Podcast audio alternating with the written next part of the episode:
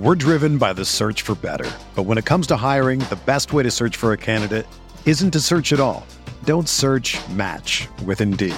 Indeed is your matching and hiring platform with over 350 million global monthly visitors, according to Indeed data, and a matching engine that helps you find quality candidates fast. Ditch the busy work. Use Indeed for scheduling, screening, and messaging so you can connect with candidates faster. Leveraging over 140 million qualifications and preferences every day, Indeed's matching engine is constantly learning from your preferences, so the more you use Indeed, the better it gets. Join more than 3.5 million businesses worldwide that use Indeed to hire great talent fast. And listeners of this show will get a $75 sponsored job credit to get your jobs more visibility at Indeed.com slash BlueWire. Just go to Indeed.com slash BlueWire right now and support our show by saying that you heard about Indeed on this podcast. That's Indeed.com slash BlueWire. Terms and conditions apply. Need to hire? You need Indeed. Hey guys, before we get going with today's episode of Trouble with the Script, I just want to address a couple things about the upcoming episode. I was really fortunate to have JJ Cooper from Baseball America call in to join me on this episode to discuss the movie Sugar. We had what I think was a great conversation, not only about this movie, but about the baseball centric aspects it discusses and how unique a film it is. When we recorded, JJ was down in Florida working for spring training, and even with the writing deadline the night we did the episode, he still gave me way more of his time than I deserved. He even did half the episode while driving back to his hotel, which I'm incredibly appreciative that he made that sacrifice. However, because of some spotty Florida Wi Fi and Skype disconnecting us a couple times, combined with my shortcomings as a producer, the audio can get a little rough in certain areas of the pod, for which I apologize. Regardless, I think JJ and I had a great conversation about both this film and everything it brings to the table. And again, I'm incredibly fortunate that he took the time to record with me, especially while being crazy busy with spring training. I'll reference this in the pod, but if you haven't seen the film Sugar, I highly recommend it, especially before listening. So, if you like this pod, please subscribe and share, and let's get going.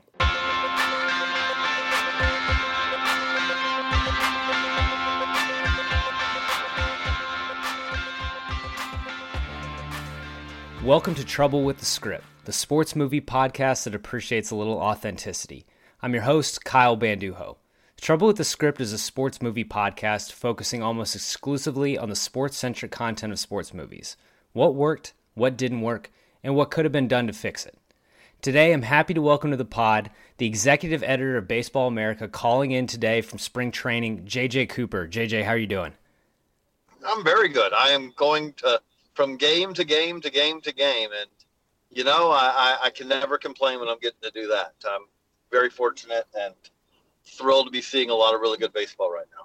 That's good. That's good. Who, uh, real quick before we get going, who's the the best player you've seen out in Florida? This episode is going to air the first week of, of the regular season, but right now it's about the last week of spring training when we're recording. Who's the best player you've seen so far? Best minor league player? Kind of hard to, I mean, not because he's done anything like that, like makes your jaw drop this week when I've seen him, but Wander Franco's pretty special, and it's hard to it, it's hard to top that. I'm in Florida. Um, I, have seen you know Bo Bichette has incredible bat speed, but I'm still going to go with Wander because uh, Wander Franco can really really hit. Uh, you know, I, he also looks he, he very mature at bats for a uh, for an 18 year old. Yeah, I think everyone's looking forward to seeing more of him, especially as he, he kind of advances up the minors and there's more more film, more video. But um, I'm really excited to have you on. When I got in contact with you, I threw out a couple of baseball movie options right away, and you jumped at today's movie, uh, which we're doing is Sugar. Sugar is a 2008 sports drama that follows the story of Miguel Santos, also known as Sugar, a Dominican right handed pitcher in the fictional Kansas City Knights organization. Um, it's a very underrated and kind of underseen baseball movie. Before we get going, JJ, what stands out about this film overall for you, and where does it rank among your favorite baseball or favorite sports movies in general? I, I don't think it can top Bull Durham, which is probably my uh, my all time favorite sports movie. Um, but it is right up there, and I, I like movies that are unique, that have a unique point of view, that they they say something different than than the other, you know, than most movies. And and I love a sports movie that's that's really not a traditional sports movie. Um, this movie does not have your traditional sports movie ending.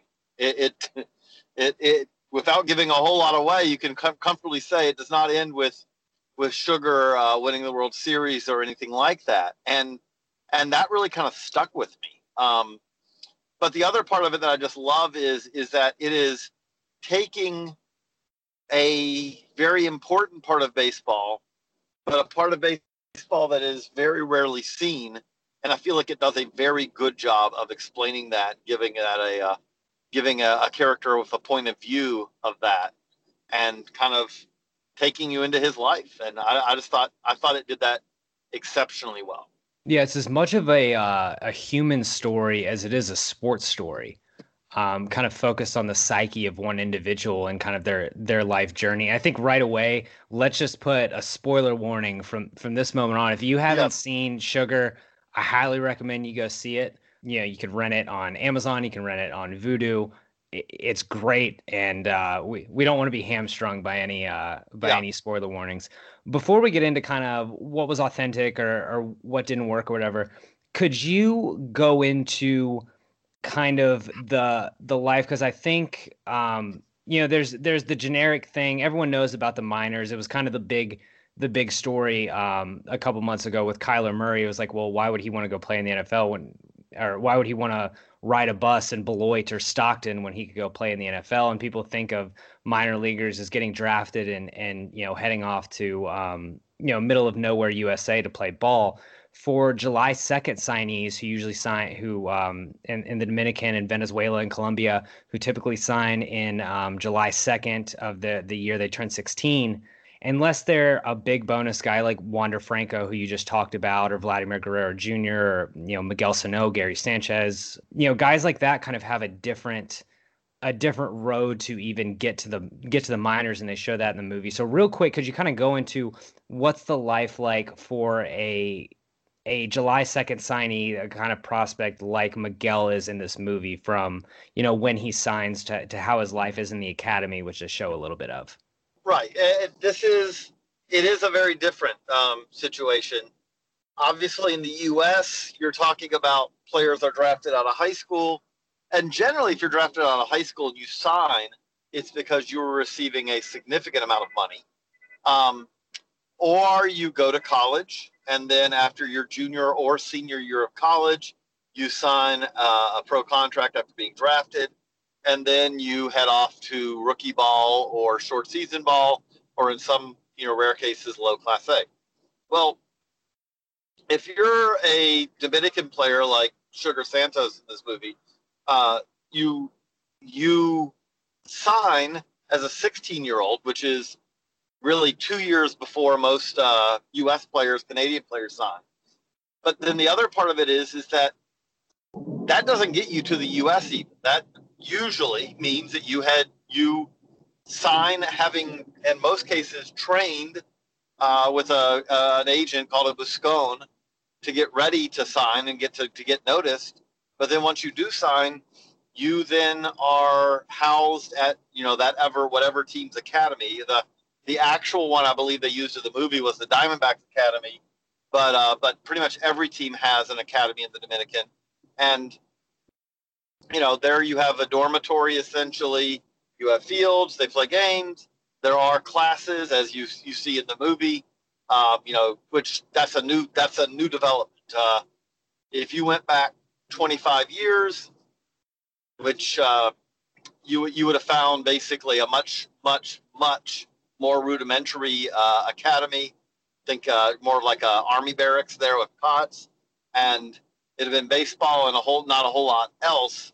Now teams do a much better job of realizing that helping uh, provide the player with with skills to uh, to more easily acclimate when they get over to the U.S. is is very useful both for the team and the player. And so, really, though, then you play in the Dominican Summer League, the DSL, and really what you're doing is is you are playing. I mean, when you want to think about how far away this player is from the majors, if you're in the DSL, the hope is is that you are playing going to play well enough to get to complex ball. the AZL or the GCL, which then means if you do well there, then you could move up to rookie or other short or short season ball, which then gets you to low A, then which then gets you to high A, which then gets you to double A, which then gets you to triple A, which then gets you to the majors. So we're talking about you are like seven steps away from the major leagues. You are as far away from the major leagues as a player could be and still be a professional baseball player in affiliated ball. And that's where we kind of, in essence, spend the first part of the movie is, you know, there are players who never get out of the Dominican. They're pro, they're pro baseball players, but their dream ends before they ever made it to the U.S. And it is significant as a first step just to get to the United States, to get the the promotion to get to the United States. Well, that's a big thing the movie does well. Is in that first part of the movie, uh, you see Miguel's mom and Miguel's family keep uh, keep at you know, or when are you going to the states? Are you going to play in the states? That's what they're hoping for. So they're hoping that yeah, that he can go play. The movie um, they kind of simplified out when when Miguel and his his couple teammates actually get to the to the states. They kind of it's basically i think they kind of lay it out in complex leagues a ball double a triple a. They don't really go into right. the, the full you know the the full levels. It sure feels like sugar sugar's path to the midwest league is a little quicker it is it, you know which understandably again i will absolutely grant the movie that liberty if you're trying to be authentic with it we would have to say okay the first year he went to the complex. And then the next year, he spent part of the year in the Northwest League. And then in year three, he makes the Midwest League. And well, we've just added 30 minutes to the movie without adding anything to the story. So yeah, and, and I, you wouldn't yeah. get to film uh, right away in Quad Cities with that amazing um, backdrop they have. Um, real quick before we get to what nicely done to choose again. The Midwest League is a good one to do. Yeah, real quick, right before we get in, um, could you throw any sort of estimation on what kind of prospect that uh, Sugar Santos is in this movie? Because he mentions while he's at the complex, he says he he when he's having a conversation, he signed for around one hundred fifteen thousand. Now the bonus isn't always every like Ronald Acuna, I think signed. Correct me if I'm wrong. Signed for around that same number. I think a hundred thousand or right. something like that. Um, so it doesn't always reflect, but a guy who who heads to the Midwest League at age 19, um, who signed for 100,000 as a starting pitcher. What kind of prospect, you know, generally do you think do you think a guy like that would be? Solid. I would describe it as like that's the kind of guy who almost assuredly, unless he falls on his face, is going to make it to the Midwest. It, it, it's not nearly enough money to say, uh, you know, this guy's going to get a free pass to Double A, Triple A. It's just not going to happen with a guy who's signed for hundred thousand dollars a guy signs for three mil, you know, plus out of the Dominican, that guy's going to get a lot more chances than a guy who signed for a hundred thousand. You know that that makes a lot of sense. That that lines up. Okay, let let's get right into it. Um, with what worked, what worked for you with this movie? What was authentic, you know, sports wise, and kind of just his lifestyle wise uh, in this movie? We've touched on it a little bit, but what were some things that really stood out to you? Well, for one, um, Sugar Sand Sugar, you know, he, he strikes you as an athlete. It, it's not. Again, I, I just mentioned that Bull Durham is probably my favorite baseball movie. Tim Robbins in Bull Durham. Um, if you if you ask me to put a gun on him and estimate what he's throwing, my, my estimate would be somewhere around 45 miles an hour. Yeah, he looks awful. Awful in Bull Durham. That delivery does not work at all. I never feel that way uh, with Miguel Angel Perez, I believe is his name, the actor's name. You know, he was like, if you go to his actual backstory, is that he was a player. He was a position player, but he was a player who bounced around, uh, you know, these tryouts, trying to get signed to, uh, you know, to a pro contract, and it feels that way. Like he does not, you know, again, it's a movie. You, I, I would not say that he, would, in reality, he was throwing, you know, 90 94, 95, but he looks comfortable on the mound. Um, and I, I, felt like they shot that well. Like you get into the uh, kind of the head of a, a pitcher, you know, both in when it's going well in low class A and both when it's and also when it's going poorly in low class A. Yeah, I thought he he was he captured that essence of of being kind of a gamer on the mound. He kind of gave himself that kind of personality, a guy who wants the ball. Um, you know, kind of like a bull in the mound. I I thought he was very effective with that. He showed it physically and you know emotionally with his performance. I also like that. I remember that they did, you know, how they kind of showed kind of pitch development a little bit, working on a spike curve, which um, you know, is a legit pitch. It's, it's not an easy one to command, but that's something that you would see happening, you know, kind of the development of a player. And also, uh, another thing that I really liked was the fact that, and this is absolutely true and something that especially happens in low class A, is you can see a guy who looks like a world beater at one point, and then all of a sudden, you know, a month later, looks like he barely can get a guy out. And that's you know that's also true to the uh, to the experience of a of a pitcher in low class A. Because mm, it's the first time they're going through that grind. Absolutely, and and I thought that overall it felt like that this was done with care. Um, you know, so many, and there are many bad baseball movies. A ton. Uh, you know, the one that this podcast is dubiously named yeah. for being number one. Yes, that is. it's it's very much up there. Like where the funny thing is, is it always baffles me is baseball is a sport that, well, for one, it, it is a sport that it is to me not hard to to say that we're going to have, people have to have plausibility to play it and that can work and when, when i say that that can work partly I say that that can work because we've seen examples of it over and over, and even with you know fame actors who actually can look like they can play the game, it is something where it becomes very obvious very quickly if they can't, and it's frustrating. Or it was frustrating when a movie is is done by someone who quite clearly has very little clue about the game and does not seem to have any interest in you know having much authenticity to it. And I felt like that this this there was clearly care taken in making sure that they got the story right, but not only that, but that they got the uh, the look of the movie that they got they they clearly passed the plausibility test. Yeah, they got so many little things right. Um, um just like a tiny thing when he's he's doing video. Um, it's when he's kind of going on his downward spiral and he's watching his, his old teammate or his you know, current teammate, but his friend from the Dominican do really well. They're showing on video, which is it's just like a touch. Like that's what minor league starters do when it's not their day to pitch. They're mm-hmm. doing the book or they're in video. They're in the stands. Um, they got the timeline of the um, the star player, the million dollar signee from Stanford. Right, he was in Double A in his first full season, about midway through his first full season. That's a thing that happens with you know high profile draftees. Absolutely. Um, an, another thing I thought they did really well, kind of showing their adjustment, and you, you touched on it with the academies. They tried to teach them English. I, I remember in the the documentary about Miguel Sano um, when he was when he was 16 signed um, Pelotero. They they show him at you know trying to learn English before he goes to the states in that academy, but they show the guys having they show uh, Sugar having trouble ordering his food in in the diner. Um, he can't. He doesn't know what kind of eggs. You know, when she's asking him these questions, and it's a sweet scene with the waitress, but he just orders French toast every time because it's the only thing he knows how to say.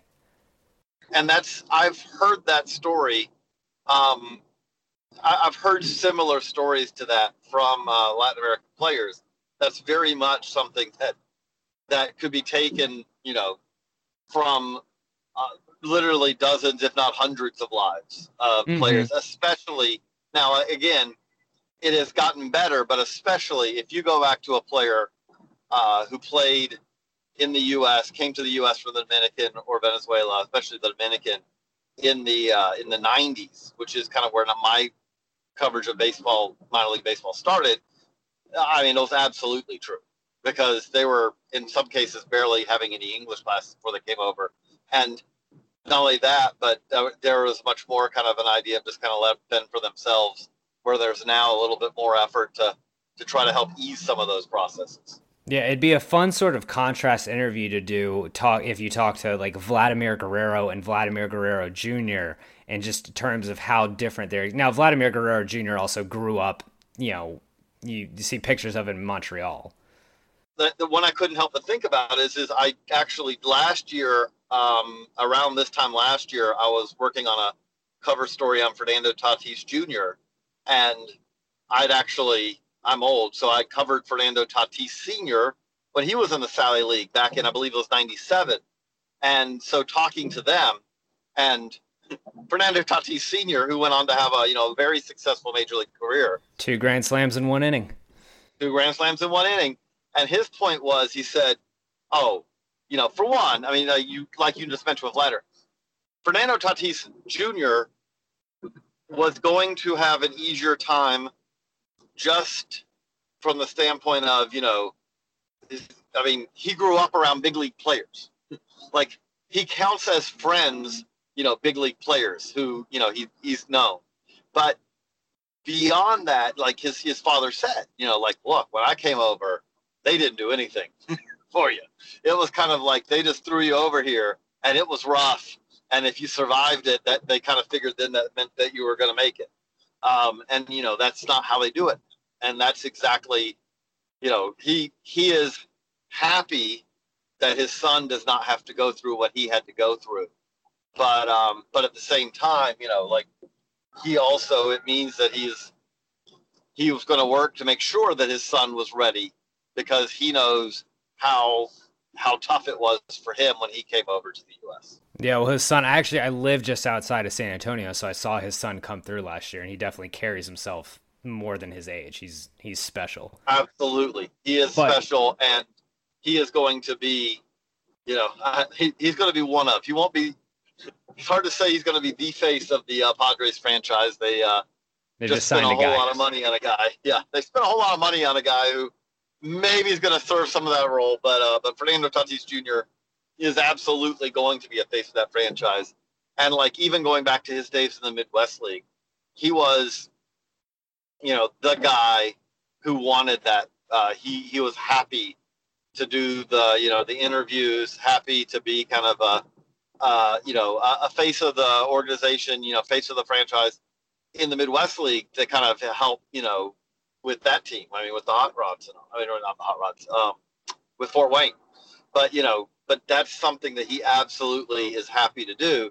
But yes, that is something that is very it's still again, it's still got ways to go, but it is absolutely better now. But this is the movie for 2008, and not surprising at all that he had trouble like that because that is absolutely a very true to life story for many players coming over to the U.S. Yeah, they do a lot of great scenes showing him really kind of struggling to adjust, especially, you know, he goes from the Dominican Republic to, uh, you know, Iowa so playing for uh, for the the fictional The Swing. Another thing it did really it captures you know, an athlete's the, that kind of desperation and stress and homesickness that I, a lot of minor leaguers have. It's something that uh, you know I played in I played small college ball and I I, I definitely could relate to when things are not going well. It really showed how it kind of affects him. It's not just on the field. It it he did a the actor did amazing job of of showing how he kind of carries his athletic performance with him and just his identity as a baseball player with him throughout everywhere in the movie, everywhere he goes, and how it affects his whole life when he's not performing well in the field. I thought the movie did, you know, an incre- incredible job at showing his his desperation and his stress. Well, the other thing is, is that the key part to me is, is if that movie had started with him in the Midwest League, you'd have it'll you'd have lost so much because you have to see how much everyone's kind of how much weight he's carrying because he's carrying the weight of expectations of his family as well like that they are you know they have their hopes are put on him too mm-hmm. and and it's so he not only wants to succeed for himself but he wants to succeed for his family, for his community. And so when he's struggling, you know, you see that. Yes, I mean that that just almost visceral weight that is, you know, that is on him. And and, and again, the thing I really just loved about it is is that it lays some of that almost just to your interpretation. It could at times it's a it's it's a somewhat quiet movie to me. You know, mm-hmm. I, I'd be interested if you thought that, but to me, at times, it leaves you. Your it the movie basically observes him thinking, but it leaves it to you to interpret what he's thinking. It's not the annoying voice in his head that you're hearing, you know, to basically spell it out for you. You're wondering where he's at mentally for a lot of the movie once he gets to Iowa. Yes. And, and he's um, wondering where he's at mentally, I think, too.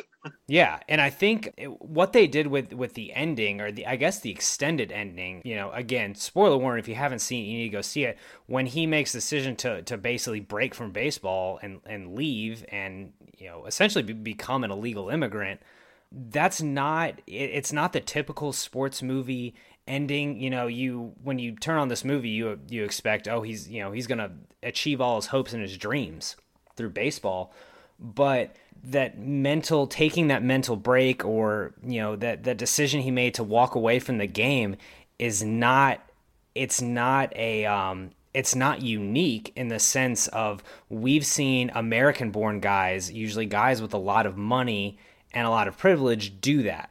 Or you know, just for whatever reason guys take guys have taken, you know, walked away from baseball cuz outsiders and like his family, they don't understand it the I think the biggest example being Zack Greinke, um, Danny Duffy, Tyler Matzek, Ash, Ash Russell. You know, those are all guys who have stepped away back Mark from the Appel. game. Yeah, Marty, yeah, you know, Mark Appel, you know, picked up number and, one pick in the draft. Exactly, but Mark Appel got to pick up and and go home with his massive signing bonus and his Stanford degree. Miguel Sugar Santos, you know, had basically spent most of his bonuses. Basically, they show him he's almost out of money already you know, and, and so that's something that it's it's a unique look because we we hear a lot of when the big profile guys do it but we don't hear as much about you know lower profile guys do it. Now i will say that it probably i would imagine it would have been if had this happened in real life this would have been a story on on baseball america if this this uh this actually know, it does happen. Like the, so i again back when the movie came out I, I talked to the directors and that's the the best way they could put it was is they said they knew the ending and then they had to figure out the rest of the movie. And the reason they knew the ending was because they're uh, New York based. And they came across that there was this community of ex professional Dominican, you know, player, Dominican players, ex professionals who got together to play and they got to know them and then they started hearing their stories. And so from that they kind of knew okay we have this. And now we have to see now how do we get him to here so you know and again no i mean you know like the, the reality of it is is that when a player with a hundred thousand dollar bonus walks away from the game it can often just be a blip. Like it is mm-hmm. a pebble in the ocean because you know there are l- literally thousands of players. And, you know, again, when Mark Appel steps away, well, that was the number one pick. But, you know, I remember, like, to give it just a, you know, and he didn't walk away as much as, like, but I remember covering the Macon, the, the 1995 Macon Braves. There was a guy on that team named Terry Vasky who, whatever, whatever the team needed, he would do. He was a first baseman outfielder who, you know, but if they needed a pitcher, he'd pitch because, you know, he'd do whatever. And and I remember at the end of the year, he needed a few more credits for his degree. And I, I mean, he had had a couple of, you know, key pinch hit home runs and all that that year, but I, I want to say his batting average was in the low 200s, you know, and he was a backup, you know, as a 22 year old in low class A. And so he asked the team, you know, he asked the, the, the, the Braves if he could leave, you know, a week early because school was starting back and he was going to go back to school. And there was almost an unsaid part of that, which is, I, you know, let's just make it clear. If Ronald Acuna said, "Hey, can I, you know, can I leave a, a week early because I'm, you know, I'm going back, I'm going to college," there probably would be, you know, no, well, no, we kind of want have you here for instructs afterward. That would cause panic. Yes, but when this, you know, later round pick who'd been kind of a backup in low class A asked, and it was like, yeah, you can.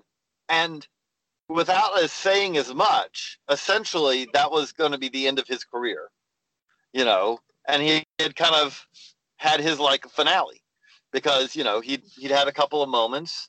He had made it to low class A, which is much further than most baseball players ever get. 99% of baseball players. Exactly. And, but it was also kind of an acceptance.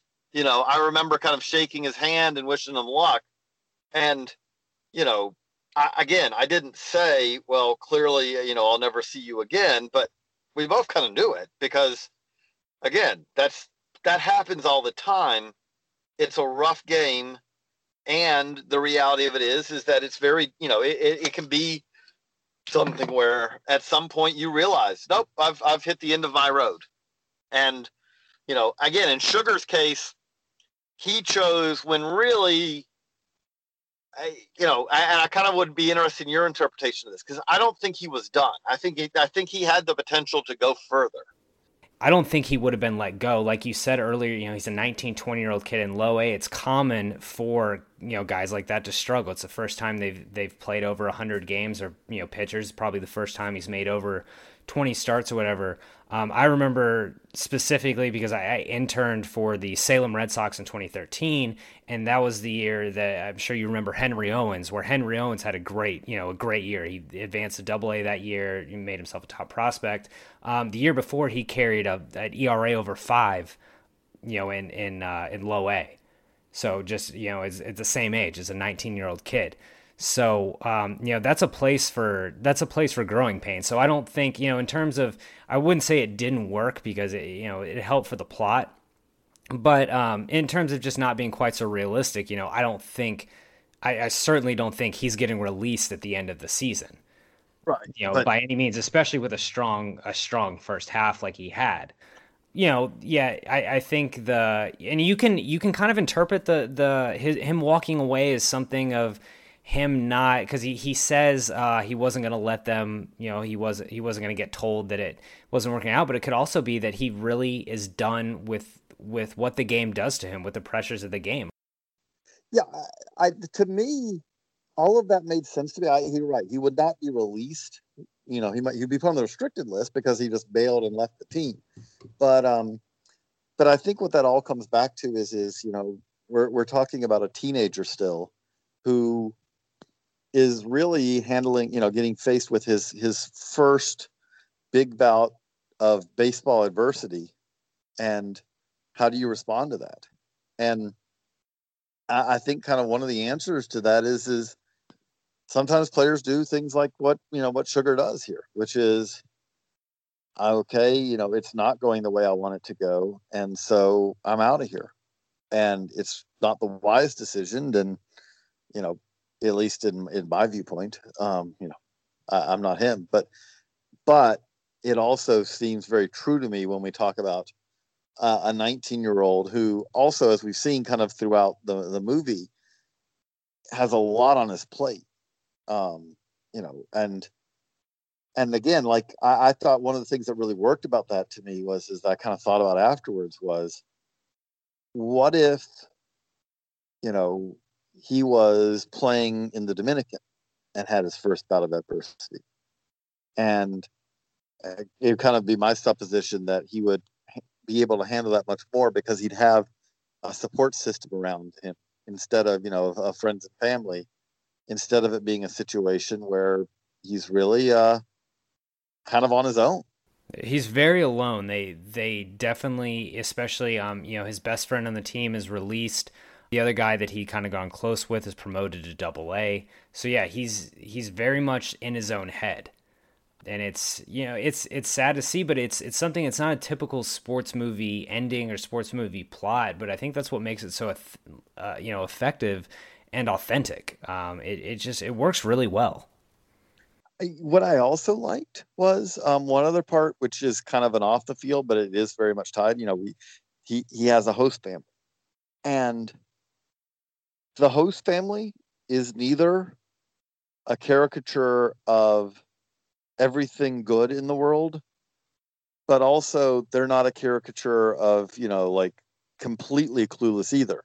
They're how would you describe? Them? I would describe them, and you've seen it more recently than I have, but well-meaning, but at the same time, not quite as in touch with his needs. yeah with with his, his circumstance. Yeah, I think well-meaning is the um, is the best way to describe them. Uh, they they definitely try to put their best foot forward and and be as accommodating in their own minds as they can be but they're really just not truly in touch with with the kind of life he's living and what's going through his head and what he's dealing with it's not you know they're they're not a substitute for his real support system his real family and i have known of players who have had host families who are in tune and when you see that i've seen reunions where basically you know a, a player who you know was a, had the host family when they're in class a and now they're in the majors or in the triple a there's still that connection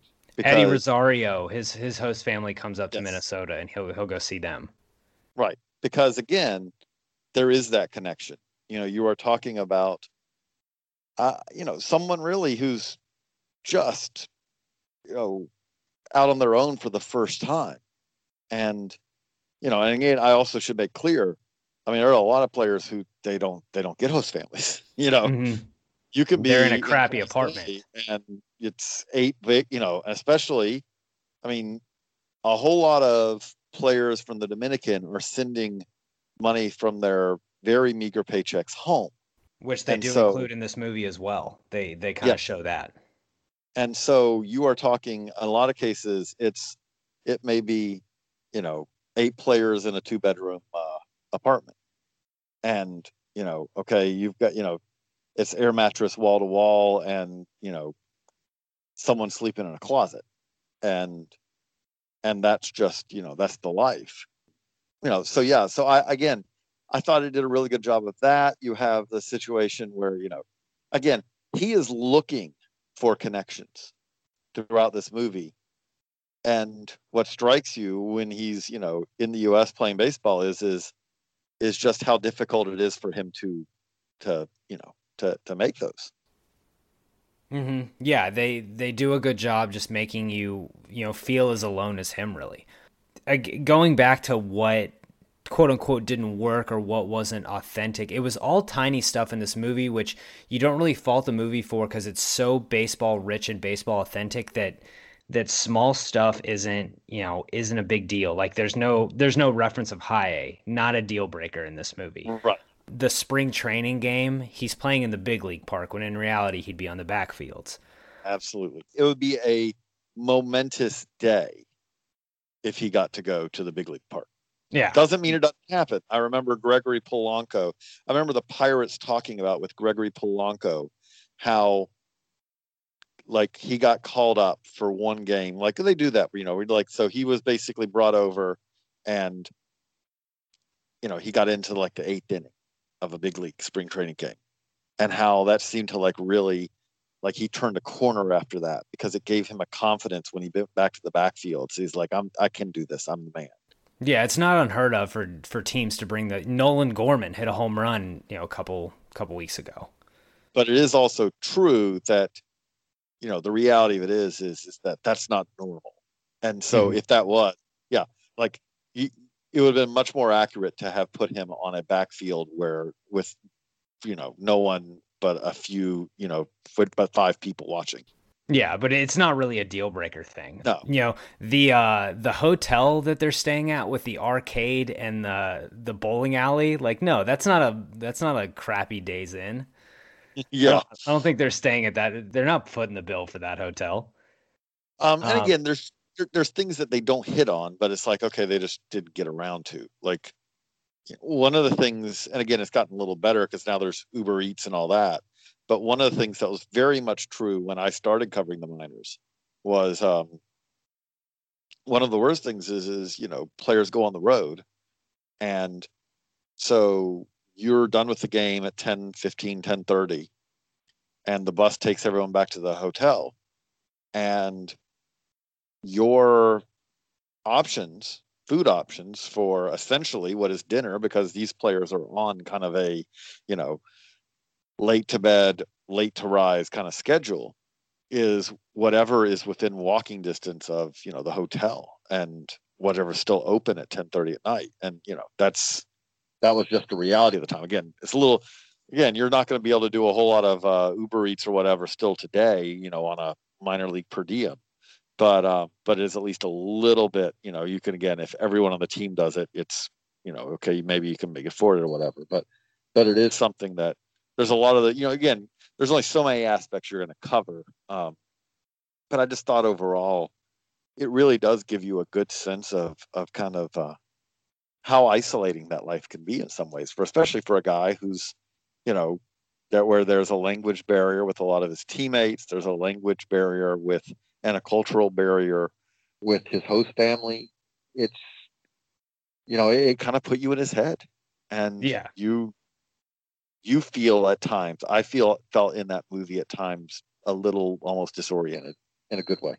Mm-hmm. I mean, it, it's a it, just overall. I think I think to to kind of really to kind of end this, it is um it's a fantastic movie. Uh, it's a it's very authentic. It's what it's it's everything you'd want a sports movie to be. Um, even without the the World Series ending or the the the main characters, you know, living all their hopes and dreams. It's authentic, and I, you know, it's really why I started this podcast is kind of an appreciation of authentic movies. I'm, you know, I'll be doing the uh, the the the dubious the dubious honor of going over the the movie that this podcast is named after um, in a couple weeks and will not be as glowing. And you know, I, I just wanted to show appreciation for this movie. And i'm really glad you picked it because it is. I mean, it's it's as good a baseball movie as there is, and I would say probably you know less than a tenth of the people who've seen Bull Durham have seen this movie, and it's really a shame. I would say, I would say less than a thousandth. Yeah, that's that's yeah. a fair. I mean, this a is a movie. I mean, this was a not a big budget movie when it came out, and you know it's it's it is a movie that you have to again if you've seen this movie it's a pretty good chance that you're a pretty good a pretty significant baseball fan because otherwise it's very likely you would not have found this movie um, mm-hmm. it wasn't it wasn't widely released i don't think but it but it is it is every bit like you said i mean my appreciation of it really kind of comes down to a couple of things one is I want again, and I I am a you know, I am not. Uh, I'm a white guy who cannot fully say that I understand the experience that Sugar goes through in this movie, or that you know, real Latin American players who come to the U.S. go through. But I have seen it. I've been around it. I've talked to you know players, and so I I can check off that it felt authentic to me and i'm someone who's been around it at least and that you know and again what really just struck was the care that that they put into this movie that clearly they did their homework um, because again it doesn't mean it's perfect but it does mean they did a lot of listening because you have to have talked to people who've actually gone through the experience to kind of portray the experience like they did. And the other part, I just, I like movies. Again, not every movie can be this, but I want to go to, to see movies sometimes that that are okay. I, to say it's a small movie sounds like I'm denigrating it, but I really mean that to praise it. And what I mean by that is, is that if this movie had been a big big budget movie, it would have been probably awful. Um, mm-hmm. and, because it would have been like you know it would have had to have hit all those buttons, and it would have not have been nearly as good. It's the the fact that this movie doesn't try to do any of those things the fact that this movie kind of ends with really him kind of coming to some sort of uh, in my mind again that, that's the other thing i wanted to ask you is, is what your interpretation of it is but to me what i love is is that at the end of the movie not that everything in his life is solved by any stretch of the imagination but what it does do is is he has found joy in baseball again because he's playing again for the love of baseball not to try to carry the weight the weight of all these expectations that he has. You know, it's yeah. The the you see him smile like at a baseball field for the first time in what seems like an hour in the movie at the end when he plays that game. If if this was say real life or something and you were to tell me oh yeah sugar tried to make another go of it and my you know took a step back and tried to make another go of it in professional baseball because he wanted to play again it wouldn't surprise me because they kind of leave you with he's got that general hope in his life and maybe it's his the only place he's going to be happy playing baseball is in the bronx with those you know those ex ex dominican players but yeah it's it's a story the the latin american professional baseball player is n- not very well represented in sports cinema in baseball cinema. You think like you know the Pedro Cerrano and um, the guy, the first baseman in Bull Durham, whose name escapes me, who's blessing his bat with a chicken bone. Those are pretty much the, your main representations. So um, this comes from such a unique angle. I, I, mean, and even if you say like, okay, let's dive deep. You mentioned Pelotero, mm-hmm. which is a very good you know, documentary, but a good one. Um, I've seen, I just forgot the name. I've seen one other, one or two other documentaries.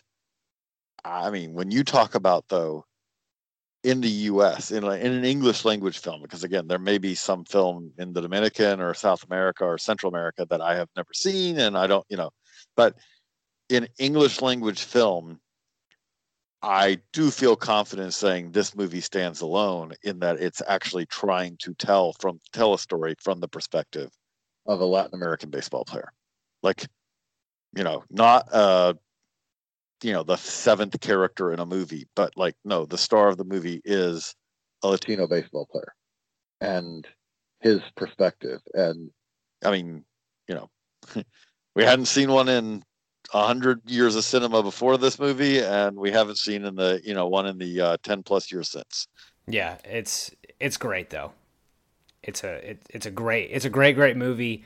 If you've gotten through the pod and haven't seen it, even though we you know we ruined the ending, yeah, please go see it. The, the the great thing about it is is again, and again, I, I, I when I say small, I mean that in a in a positive sense. Knowing what happens in this movie doesn't really even detract from it because it's really much more about feeling the movie than it is any it, it's there's plot but the plot doesn't drive the movie to me nearly as much as the experience of the movie the feel of the movie and kind of the the sense of the movie much more to me than plot. I think it's not out of the question to say it's the most unique experience of a baseball that you can get in a baseball movie or of any of any movie that's that's been made. I uh, when you say baseball movies, any other baseball movie that you give me, I can probably give you another example of that kind of movie. Mm-hmm. You know? I mean, there've been what three major leagues? Yes. Shout out to Back to the Minors. Yes, you know, and there's how many movies have there been? I can think of at least two or three that uh, have been about a scout finding a player you know, there's the scout. There's an Edwards James. I want to say it was was it Edward James Olmos was as a scout in another movie, which was better. That one was mm-hmm. better. But there's another one with that, and I want to say there's at least a third. You know, how well, many? There's uh, there's trouble with the curve. Can't no, forget it. Yes, blanked. Yes, blanked on that. But yes, so that's three right there. How many movies are there where a uh, you know where uh, you know what okay, bang the drum slowly is probably as unique. Okay, that's a fair point. That's an an oldie. Because I keep yes, an oldie, but I cannot give you another movie like Bang the Drum Slowly because I really can't even tell you almost what Bang the Drum. You know, like I, I would have trouble describing, like I, you know. But yes, but it is a very unique. Most baseball movies fit. I mean, how many how many versions of the Bad News Bears movie have there been? How many uh, you know biography biographical movies? We've got Cobb, we've got you know Babe, we've got. I mean, again, there's a ton of all these different kinds of movies, and there is no other movie like Sugar. There's not, and it's I think what's special is you, I don't even really think you have to be a diehard baseball fan. You you have to have been a diehard baseball fan to have gone and found it and seen it, but I don't think you have to be a diehard baseball fan to enjoy it. I agree. So it's um it's great. And, and JJ, thanks a ton for coming on the podcast. Really appreciate it. Really enjoyed this conversation. Um, where can people find you on you know on social media and, and the awesome work you guys are doing at Baseball America? So uh, baseballamerica.com. Um, you know, uh, if you if you if you like it, we'd love if you subscribe. You know, we have uh, a lot of uh, free content, but also a lot of subscriber content for subscribers. Um, and then I'm at on Twitter. I'm at jjcoop36. On Instagram, I'm jjcooperba. That's B as in boy, A as in alpha. I've I wouldn't even give my Facebook at this point because at this point I've really given up on trying to update a Facebook. Uh, yeah, I don't think anyone's using it anymore. Yeah you know so uh, i mean i'm i'm much on twitter the most but uh but and then yeah baseballamerica.com and hey i've enjoyed i haven't had a chance to talk to you know with someone else appreciating sugar in uh in a long time and so it's really good to kind of to kind of relive this movie a little bit. I was really hoping you'd pick it when i threw out the suggestions. You know this is again you know sure we could talk about bull durham. Sure we could talk about you know again major league the natural field of dreams. There's a lot of baseball movies that a lot of people have seen. None of those movies like have uh, you know again have touched me the first time like this movie did just because this movie i really did feel like it was like whoa i've never seen a baseball movie like this and man they got it right too because like it could have been i've never seen a baseball movie like this and then come out of it and go man, I'm really frustrated with that movie because it could have been something, but this wasn't. This was something that was something. Yeah, it's great. I mean, it, it's aged really well. Again, for the last time, I plead with anyone listening, go watch this movie. Um, JJ, thanks a ton for coming on. If you enjoyed the pod, please subscribe wherever you get your podcast. We're on Apple Podcast, Spotify, SoundCloud, Google Play. You can follow the pod on Twitter at Trouble Pod, on Instagram at Trouble with the Script Pod. Uh, you can follow me on Twitter at Kyle Banduho and uh, catch the next episode next Thursday. Thanks.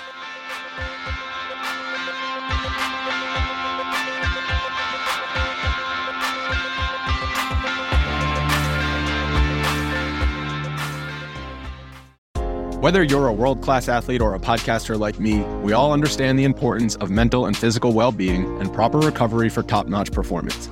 That's why I'm excited that Unifyd Healing is sponsoring podcasts on the Blue Wire Network.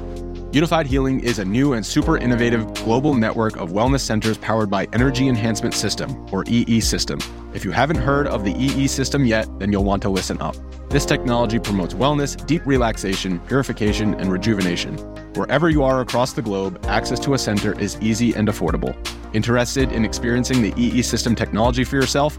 Go to unifydhealing.com slash bluewire to learn more and find a center near you.